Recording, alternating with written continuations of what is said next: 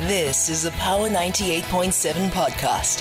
Now we're talking. Subscribe to Power 98.7 podcasts in iTunes or wherever you get your podcasts. There's more on power987.co.za. Let's uh, move on to other matters then, shall we? Um, the Basic Education Minister, Angie Motshekga, uh, says that her ministry is making significant progress uh, uh, on school infrastructure projects across the country.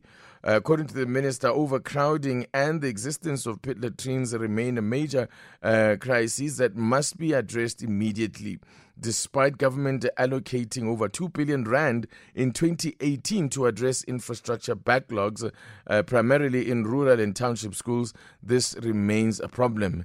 Uh, the minister claims that efforts were hampered by the outbreak of COVID 19 and restrictions that accompanied it. Let's speak to the spokesperson for the Department of Basic Education, Elijah Mhlanga, joining us on the line. Good morning to you, Elijah Mhlanga, and thank you for your time. Good morning. Thank you so much. Let's talk about what, just uh, for a bit of context, what it means when we speak of uh, uh, when you say that you have made significant progress. What's the what are you measuring yourself against, and what does significant progress look like? Well, Titi, you recall that in 2018 there were 3,398 schools that were identified as lacking appropriate sanitation facilities. And where we are now, 2,478 of those schools have now been provided with uh, appropriate sanitation facilities, which means now we are left with uh, 911 schools, which we are going to complete in the next financial year. What was that uh, original figure, Elijah? 3398. Okay, all right. And now we are down to 911. Yes. Okay. And when you say with uh, the, have, there have been these schools that have now been provided with appropriate sanitation, what, what, what does that mean? Is there what is the standard? Well, the standard is that there has to be a proper structure which is strong, built uh, of appropriate material, not zinc, not uh, wood and the foundation should have been built in terms of uh, current building standards. It must not be a dangerous structure. So it doesn't necessarily it, have to be a brick structure.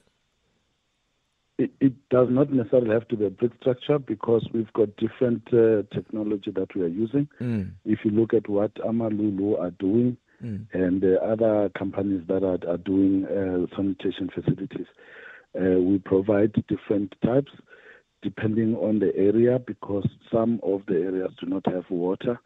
That means we then have to deploy different technology. Mm-hmm.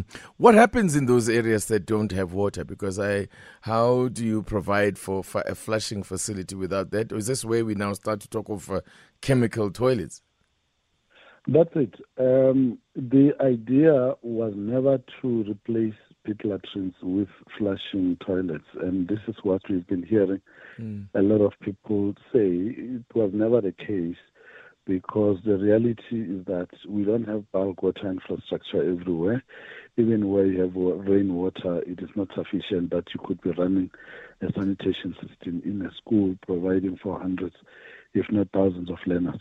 So what we are doing is to do what we call a ventilated pit latrine uh, where there is uh, chemicals that are used to maintain the structure.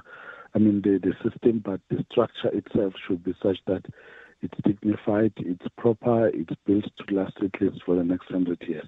So that's what we are we are providing. If you see the pictures uh, that we've been providing, it should give people an indication of the type of uh, facilities that we are providing, replacing inappropriate structures that we've seen that uh, are dangerous that were mm. built many years ago.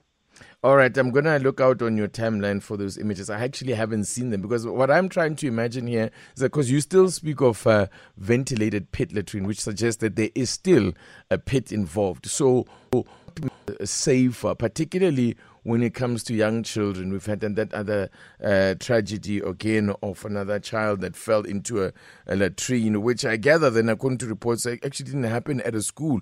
Maybe you can just clarify what happened with uh, uh, Langalam Viki.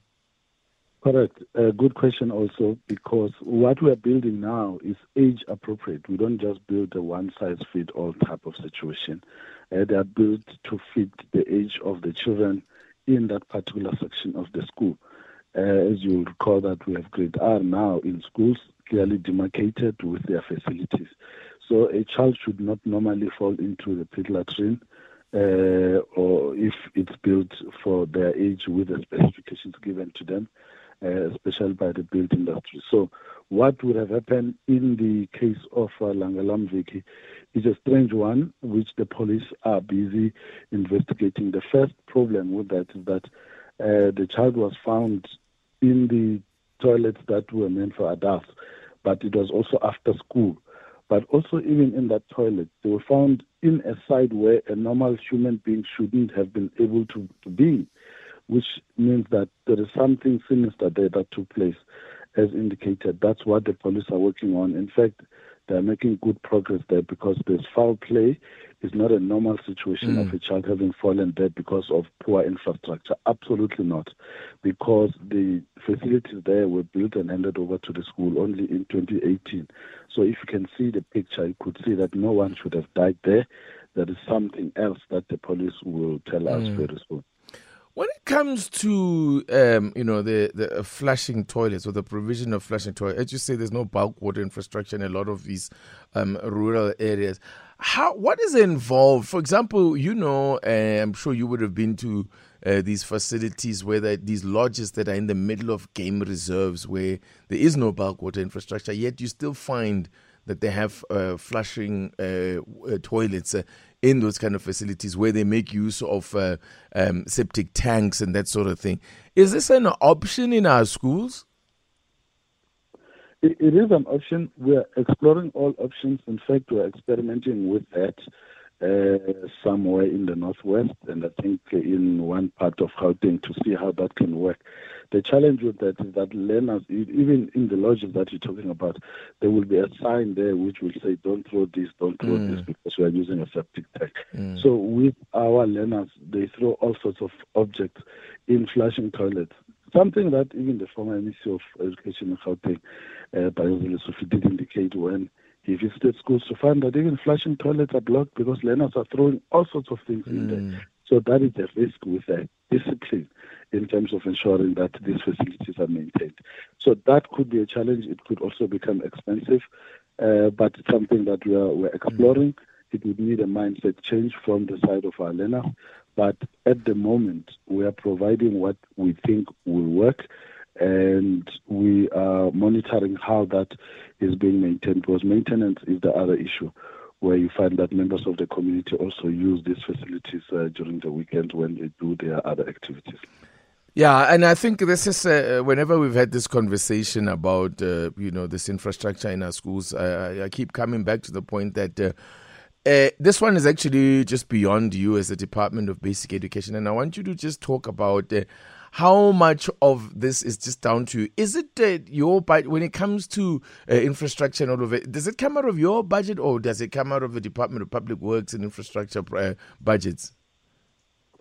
Uh, you know the primary service provider of bulk infrastructure whether it's water or any other like electricity it's those agencies created for that in this case the municipality and when we see that this does not exist, we then make a request to National Treasury to get funding so that we're able to do this specifically for our schools. But we work in partnership with uh, those other layers of uh, the state, provincial and uh, local government.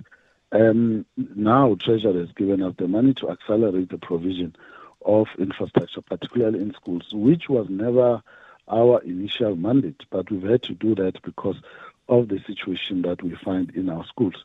Uh, public works, they do their bit, uh, but they also have other public uh, uh, priorities, public infrastructure priorities. That's why we've now been allocated our own budget for infrastructure, which we spend to accelerate the provision of appropriate infrastructure in our schools. All right. Elijah Mhlanga, thank you as always for talking to us. Appreciate it. Thanks, Titi. Uh, Elijah Mhlanga is the spokesperson for the Department of Basic Education. You've been listening to a Power 98.7 podcast. For more podcasts, visit power987.co.za or subscribe wherever you get your podcasts.